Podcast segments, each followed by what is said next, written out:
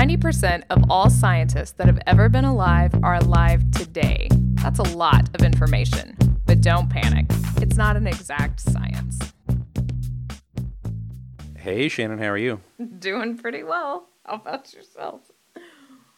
Oh, pretty good. I like cracking a joke right before we start recording. I know. Um, I'm not gonna lie. Some beer almost came out my nose. People probably wonder why you always start the show laughing, and it's generally because of something I said right before. yeah. And then I surprise you with, "Hey, Shannon, how are you?" Exactly. Yeah. Thanks for setting me up. but I mean, in all fairness, it doesn't take much to make me laugh. So there you go. It's true. Yeah, it's um, it's been a lovely day for sure. The most adult thing that's ever happened to me happened today, and we got new windows in our house, and I was like a giddy schoolgirl, so it was pretty funny. Oh, very nice.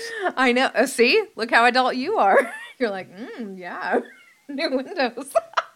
Like were those double pane gas filled? of course, Or... double pang, double hung argon. um. Yep. Yep. Welcome to our old folks podcast. Yep. Next week we'll talk about. Uh, we'll recap the last show. We'll talk about smoking various meats in World War II. Oh man, that just made me want some barbecue. Uh, okay. and see, these are the type of comments that you normally miss out on before the show. Uh, exactly. Uh, this is a great segue talking about meats because sometimes you need to salt a meat before you smoke it, right? As kind of a stretch, but okay, we'll go with it. That's not a stretch at all. Do we need to review barbecuing? Some people like a good dry rub, John. You'll get there. Yeah. and, uh, you know, first you told me that you wanted to talk about the Messinian salinity crisis. Mm-hmm. As a geophysicist, my first reaction was the what? I know you fell asleep before I got that sentence out. It's okay. But after doing some research, I will go, hmm. Glad one of us did research on the show I was going to do. Well, there's some interesting, geo- there was some seismic stuff, there was Yes. some coring from a ship that went on. There, there was some interesting geophysics here. yes, there was. I just left that big blank there so you could you could talk about all that. I didn't want to steal your seismic thunder. But for everyone else who is still saying, "Hmm, what's this crisis we're talking about?" Don't worry, it's not, you know, a current crisis yet. It's not a current science. Ah, exactly. um, and if you're a student of the geologic time scale, you'll go, oh, yes, obviously the Messinian. We're talking about Miocene times. Right? People are saying that, right? People are saying that, and maybe out of those, a couple are saying, oh, yeah, so about six million years ago. Yes. Mm-hmm. And you're welcome, class. I don't make you memorize all those different time periods in between each epoch of the Cenozoic. But if you did, Yeah, those get pretty, yes, that- it's pretty crazy. when you get yes, into that. exactly. Like 65 million years ago is all you need to know. Right. Um, the paleoclimatist, paleoclimaticist, paleoclimatologist There we go. in me did not like that joke because yeah, there's a lot of ticky tacky to say in between. well, and I those. also love that you just very nonchalantly did what I'm sure struck the majority of our listeners as odd and phrase it as six to five million years ago because most people aren't used to thinking in reverse time. I do that so frequently, obviously, that the other way freaks me out now.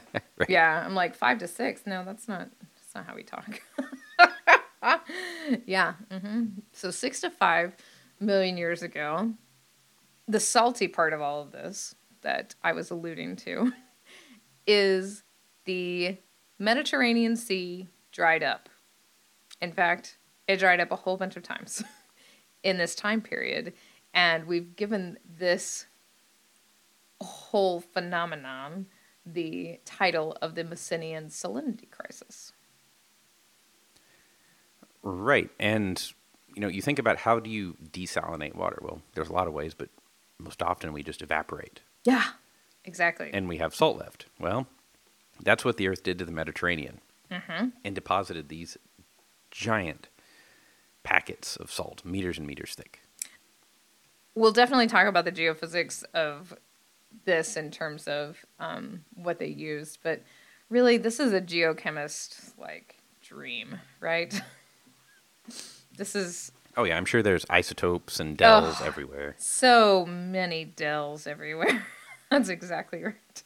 Um, we're not going to talk about that, obviously, but there's a lot of really cool geophysics that goes along with this. It kind of follows up on um, this show that we had a couple weeks ago where we were discussing the geochemistry of the Naica mine, right? And it's also evaporites just like that. And it might not, you may say, yeah, okay, it's really hot in the Mediterranean, so this isn't surprising that it dried up, but it didn't stay dried up. You know, at the um, 5.33 million year mark, there was an event known as the Zanclean flood, and that is where it actually started the Zanclean, which is the first stage of the Pleistocene. When we talk about the geologic time scale, all those little divisions in there are generally founded on some interesting tectonic, climatic, paleontological event.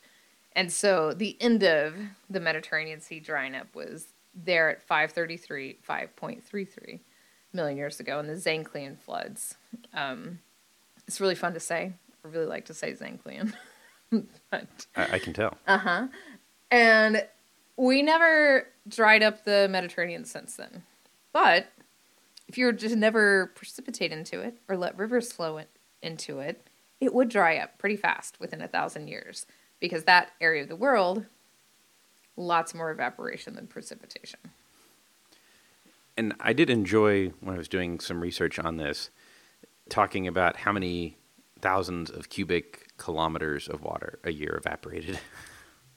It's when you get into those numbers, and I tell this to class because it's true. It's like you can't even. They don't even make sense, right? well, but so it also makes me remember a demonstration that my high school chemistry teacher did. Okay. He had a very one of those very precise lab scales. Okay. You know, five, six decimal places, kind of mm-hmm. microgram scales. Fancy. very fancy, with a petri dish of water, and it had that air enclosure around it, so you know no moving air could influence the reading. Mm-hmm. And had it sitting on a cart, and we could see the the reading from the scale. And you're supposed to write down the numbers at the beginning of class, maybe a few times, and then at the end.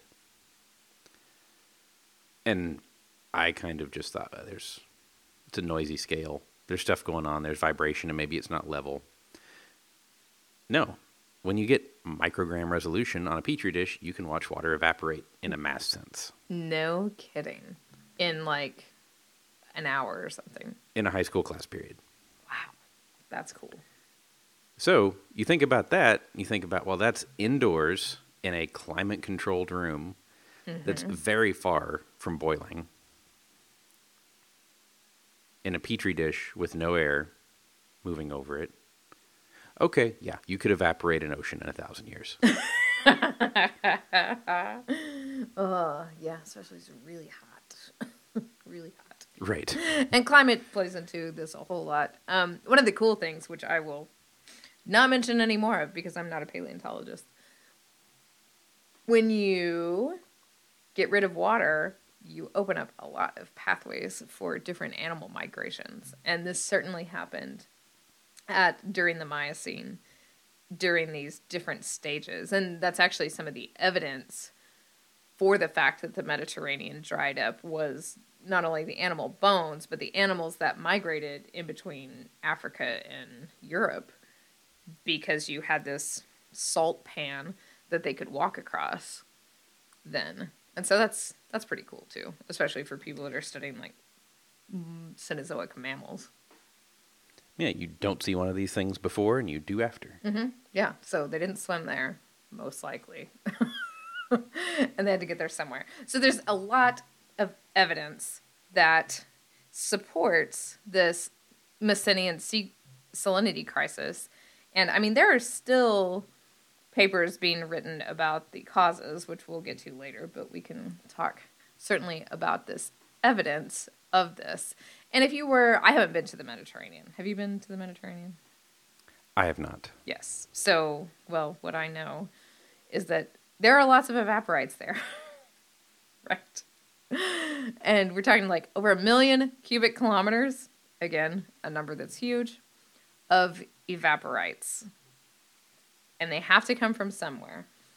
And there's a bunch of different evaporites. And that's some of this evidence for these like multiple episodes of dehydration and rehydration. When we talked about Naica, we talked about how, you know, different um, evaporites will come out of solution first, and then it changes the geochemistry of the water, which makes a different evaporite.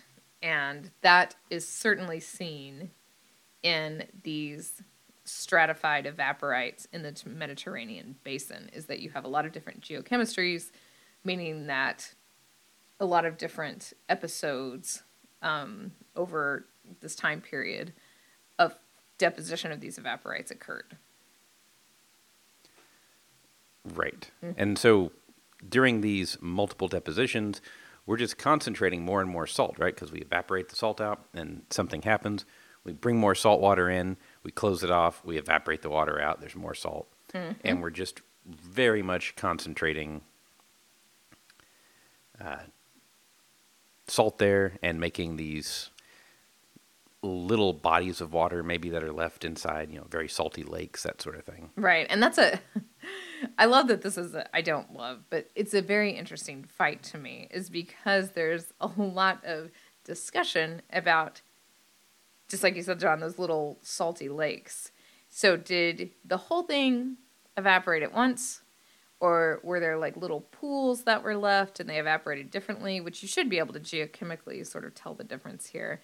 And so I would say probably that one. uh huh. Yeah, that's so that's a big discussion still about what was going on during the Miocene in terms of this synchronous versus diachronous evaporation. You know, were there all these little pools or was everything getting evaporated like all together at once?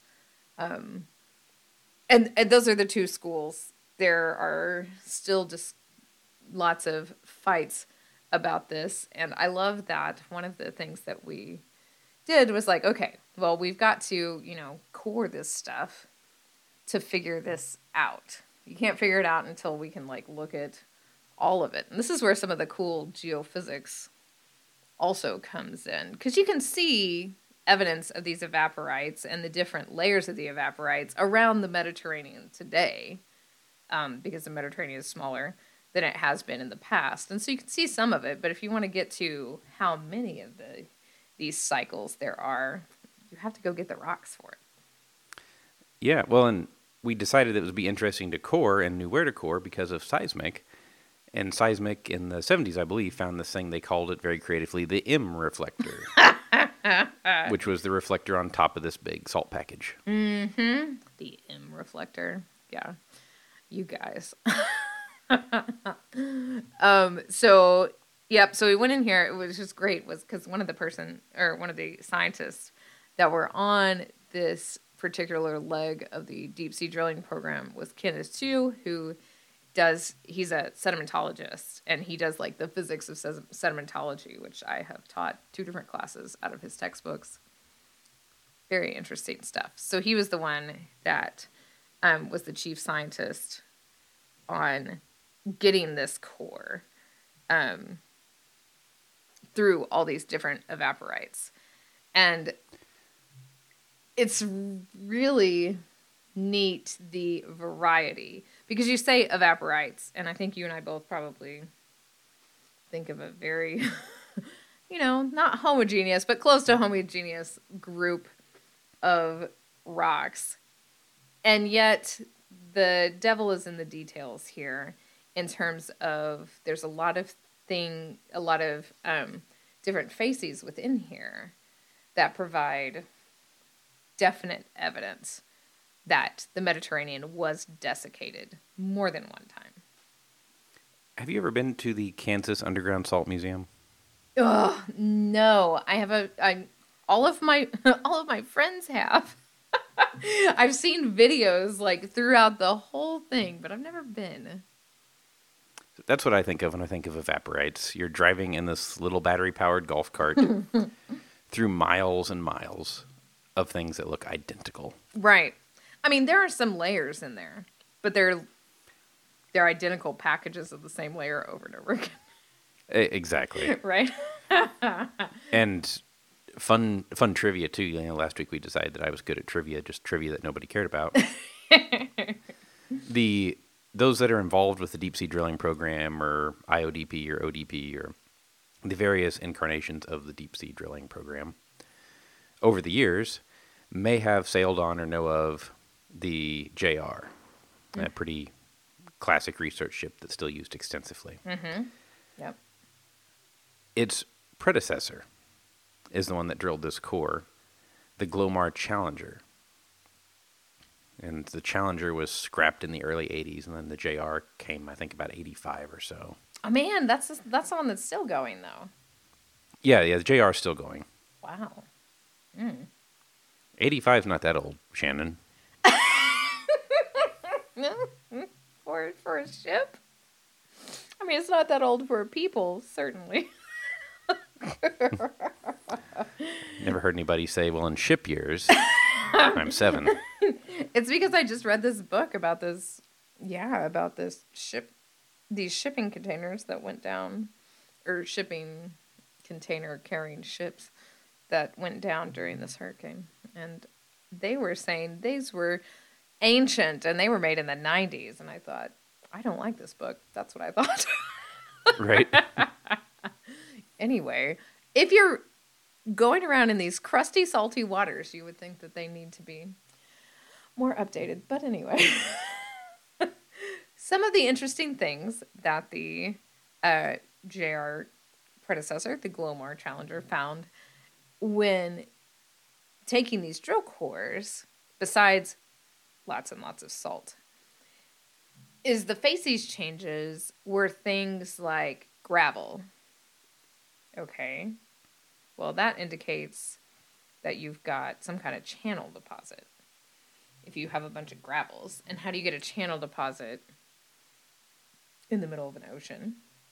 Um, and then they got silts, stuff that looked like things from a floodplain, also indicative of channels.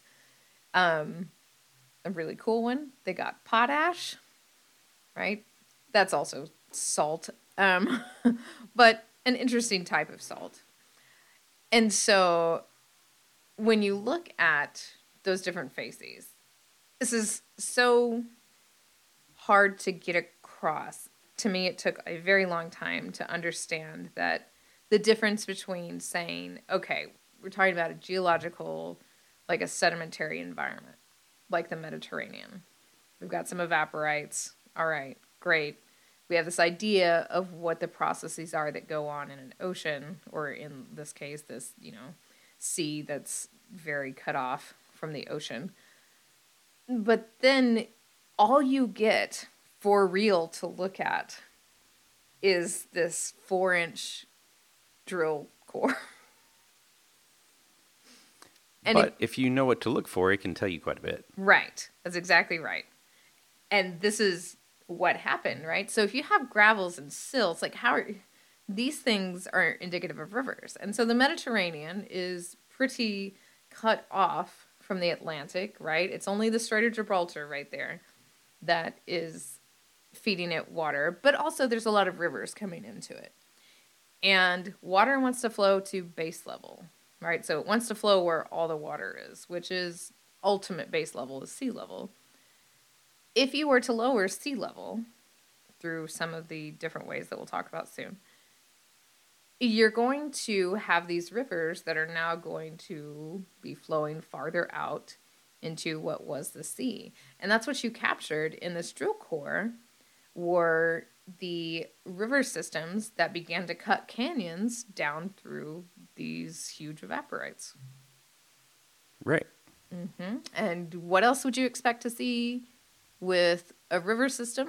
Is besides those different facies like gravels or floodplain silts, is you'd expect to see said structures too, like crossbedding, and they absolutely had that. They even had some aeolian crossbedding, so things that were blown from wind, and that certainly doesn't occur underneath the water, right? So no, it does not. And there was there were things in that cross bedding from other continents, Right. that had been picked up and moved. Exactly, which that is not unusual, but that's definitely indicative of an Aeolian environment.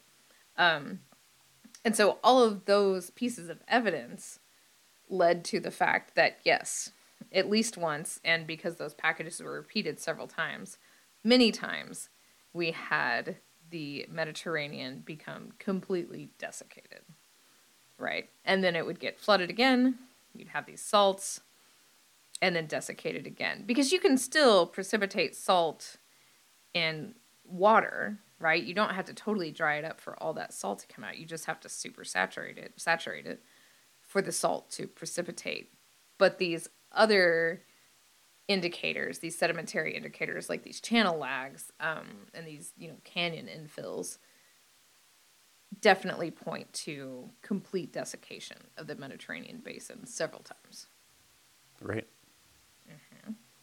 And the question, once you look at all these really cool rocks, right? There's even stromatolites. Like I said, there's some like animal, like mammal fossil, vertebrate fossils that were not, you know, you don't get giraffes walking around or floating around in the water, right? So all these different vertebrate fossils that they found, um, and the stromatolites, which are really like tidal zone, very shallow water um, microbial things.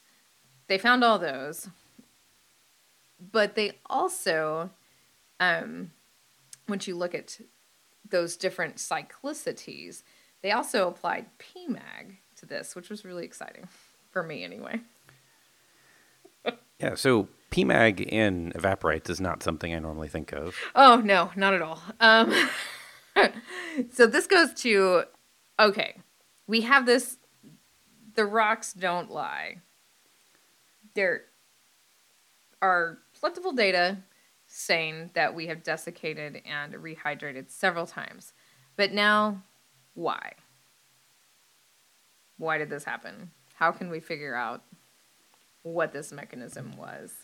Um, Well, I mean, our standard answer is the sun.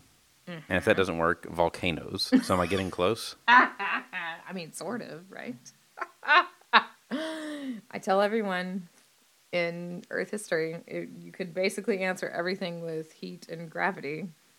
You have to do the correct derivation, but that's the answer to everything. Right. Um, and that's the answer to this too.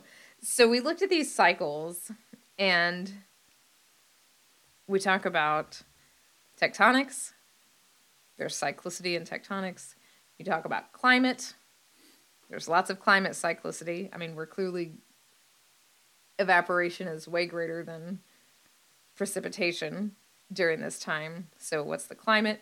And then the other one, which is the large scale one that's super fun when we talk about cyclicity, is to look at climate driven cyclicity due to orbital parameters. Milankovitch. Yay! um, and so this is where the PMAG comes in because if you're going to start to look at these kind of cycles, you're going to want to have a pretty high resolution um, dating mechanism for this. So you wouldn't want PMAG. Sorry, I said it before Yeah. you could say it. but you can look at the cyclicity in these samples and try to figure out are there any signals related to you know certain time periods because orbital cyclicity we know fairly well these Milankovitch cycles. And we've talked about these in other shows so you should definitely go listen to those. Um, and you have to get an appropriate age on your units and see if that lines up with what the orbital mechanics of Earth were at that time. Because, you know, if the Earth's eccentricity, so how like elliptical its orbit is, if we're really far away or really close, it changes whether we're generally hotter or colder. And remember that Zanclean flood that ended it all is the beginning of the Pleistocene. And so we definitely have a lot of glacial things happening on Earth throughout this whole part of the Cenozoic. Um, so it's taking it takes a lot of different tools in the toolbox to try to answer this, and we actually still don't have an answer. Right. So it's probably some like everything in geology, somewhat unsatisfyingly. It's a combination of all of these things. That's true. Um, I mean, if you think about just tectonics, if you're just going to talk about tectonics, you said maybe it's volcanoes. Well, you know, how you've got this Strait of Gibraltar, and that's where you're getting fresh Atlantic sea, fresh, less salty Atlantic seawater coming in to the Mediterranean Ocean. How would you block that off to get the Mediterranean to dry up? You know, that's that's kind of what the question is. Like, how do you block it off? Well, it's I not mean, super deep. You got to fill it in or lift it up. Right. You got to fill it in or lift it up, and tectonics can do that. And as we know, you know, from looking at this recent Turkey earthquake, this area, not just over there by Turkey, but this whole area, the Mediterranean, is a it's a nightmare of structural geology. Yeah, these rocks have been through it. Oh, it's a lot. I mean, we draw and we talk about when we're talking about different plates coming together, we draw this very simplified version. But in this area, I mean, there's four plates right there around the Mediterranean, and then if you add in the Eurasian plate, just north of it. You've got the Anatolian plate, the African plate, the Iberian, and the Arabian plates, all right there. So that's a small surface area to shove all of these plates that are all moving on different times or at different rates. Well, what do you do with them? What does that do? And it's not a very simple, oh, there's just subduction, right? There's a lot more motion going on there than just simple subduction. Right, because we know there's somewhere going to be at least non inconsequential orogenies. Right. Uh-huh. And when you raise things up, you know, you said gravity was the other answer. Something's going to take them down. Mm-hmm. And that generally fills in the low spots. Right. Being the Strait of Gibraltar, potentially. So now you have this big landslide that could be blocking off the Mediterranean, and therefore, with no recharge from the ocean, you can cause desiccation.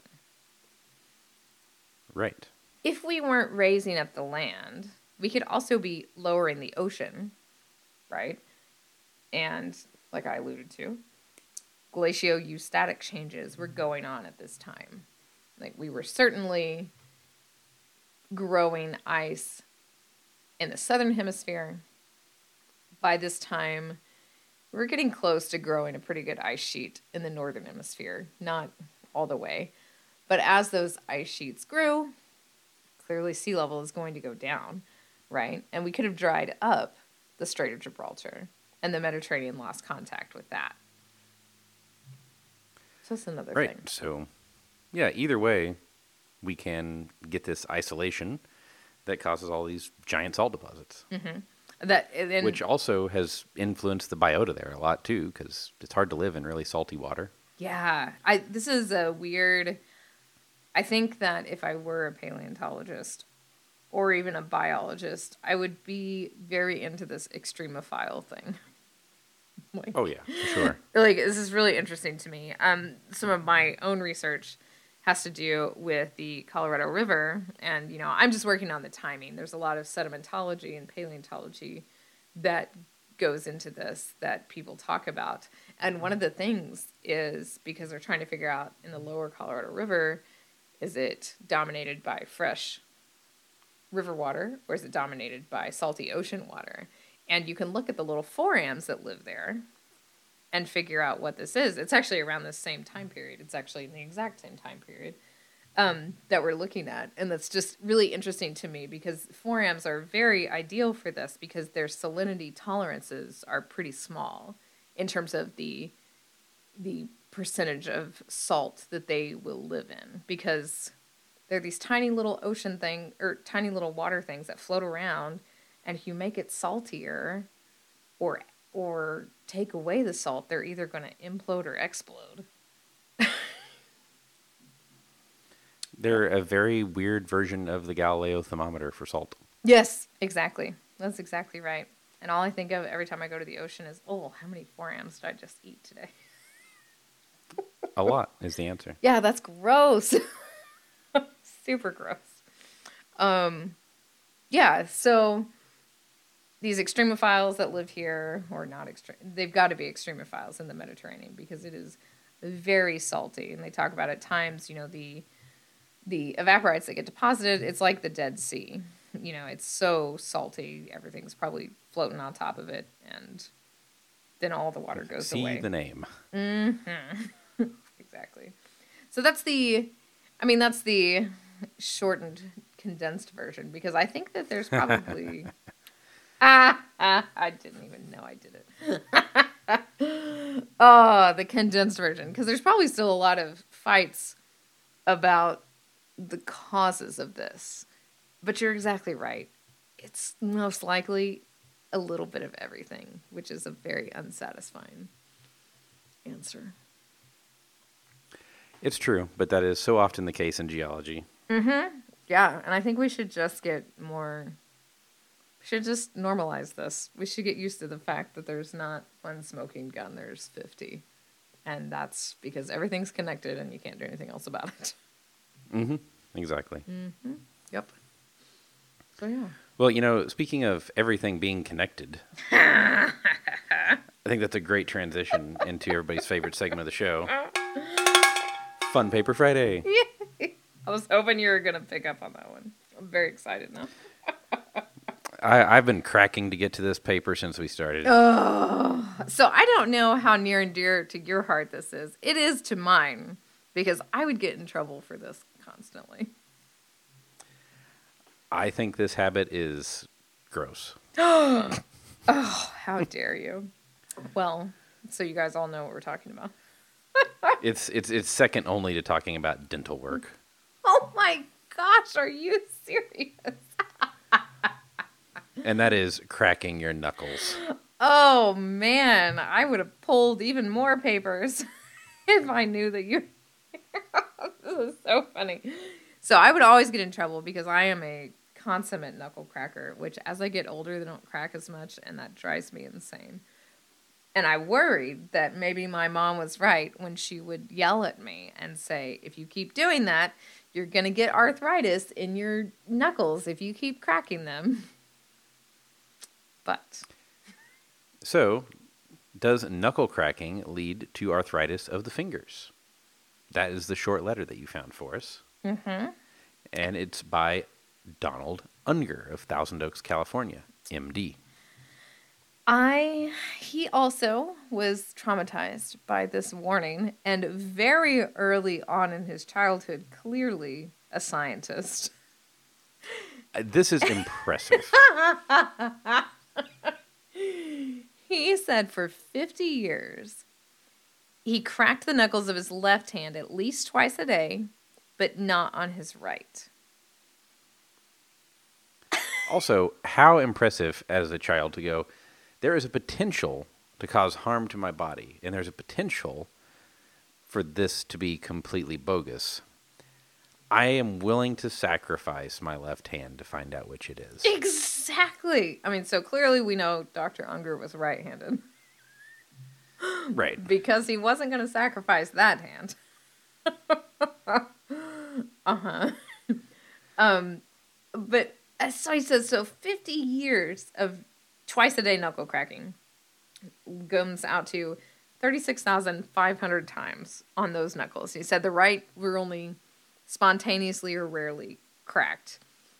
And he said after 50 years, No arthritis was in either hand, and there was no apparent difference between the two hands.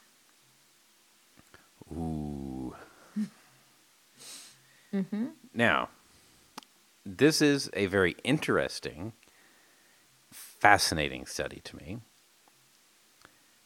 At the same time, you have to go, well, sample size is one. Yeah. hmm Exactly. And then you say, ah, it's a medical paper. They don't care about statistics. Well, or your Dr. Robert Swezey, Swezey. Swezey of Santa Monica, California, Uh huh. who writes a reply that he has also studied knuckle cracking, or KC. I love that it's got an abbreviation. I know. You just got to do it. Like, come on. And uh, he consulted Dr. John Adams of the Rand Corporation, so that dates this a little bit. yep. And they do this little statistical analysis. And they come out to the conclusion that's no surprise, this is not a statistically significant sample. And they say typically sample sizes of roughly twice the available research budget are required for valid inference. Nice. I just loved that little Nice. little quip in there. Oh, that's snotty, but that's good. I, I appreciate it. Yep. Uh, and they also cited that the co author of a study they wrote was 12 years old when they wrote the study, is now 22 years old, and continues to enjoy frequent KC without manifestations of arthritis. Frequent KC. uh huh. Yep. In fact, it's possible that doing this provides a lubrication to the joints. So that one, yeah. I might have forwarded that sentence on to my mother today. So, therefore, managed care providers should consider if there is a distinction between knuckle cracking and joint health. Mm-hmm. I like it. I think it's great, Dr. Swezey. And people are going to be wringing their hands over this one for a while. I wonder what 50 year study I'm going to do. Whatever it is, I better get cracking on it. yeah, you better. I mean, TikTok. Uh, crack, crack. Frequent Well, if you've- Casey. If you've got evidence from your own study on KC and its effects, I'm sure that Doctors Unger and Swezey, as well as Doctors Dulin and Leeman, would like to hear about this. Not that kind of doctors. Shannon, how can folks send that in? show at don'tpanicgeocast.com. We're on Twitter at Don't Panic Geo. I am at Shannon Dulin. John is at Geo underscore Leeman. And if you'd like to support these in-depth medical, no statistics necessary shows that we do, you can support us. Patreon.com slash Don't Panic Geo. And until next week, remember don't panic. It's not an exact science. Was it in the words of, Kel- words of Kelvin? If you're experimenting statistics, you should have done a better experiment. Exactly. oh, man, I love these medical papers. Any opinions, findings, conclusions, or recommendations expressed are solely ours and do not necessarily reflect the views of our employers or funding agencies. I've been trying furiously to crack my knuckles, and I can't. They don't crack anymore. Ugh.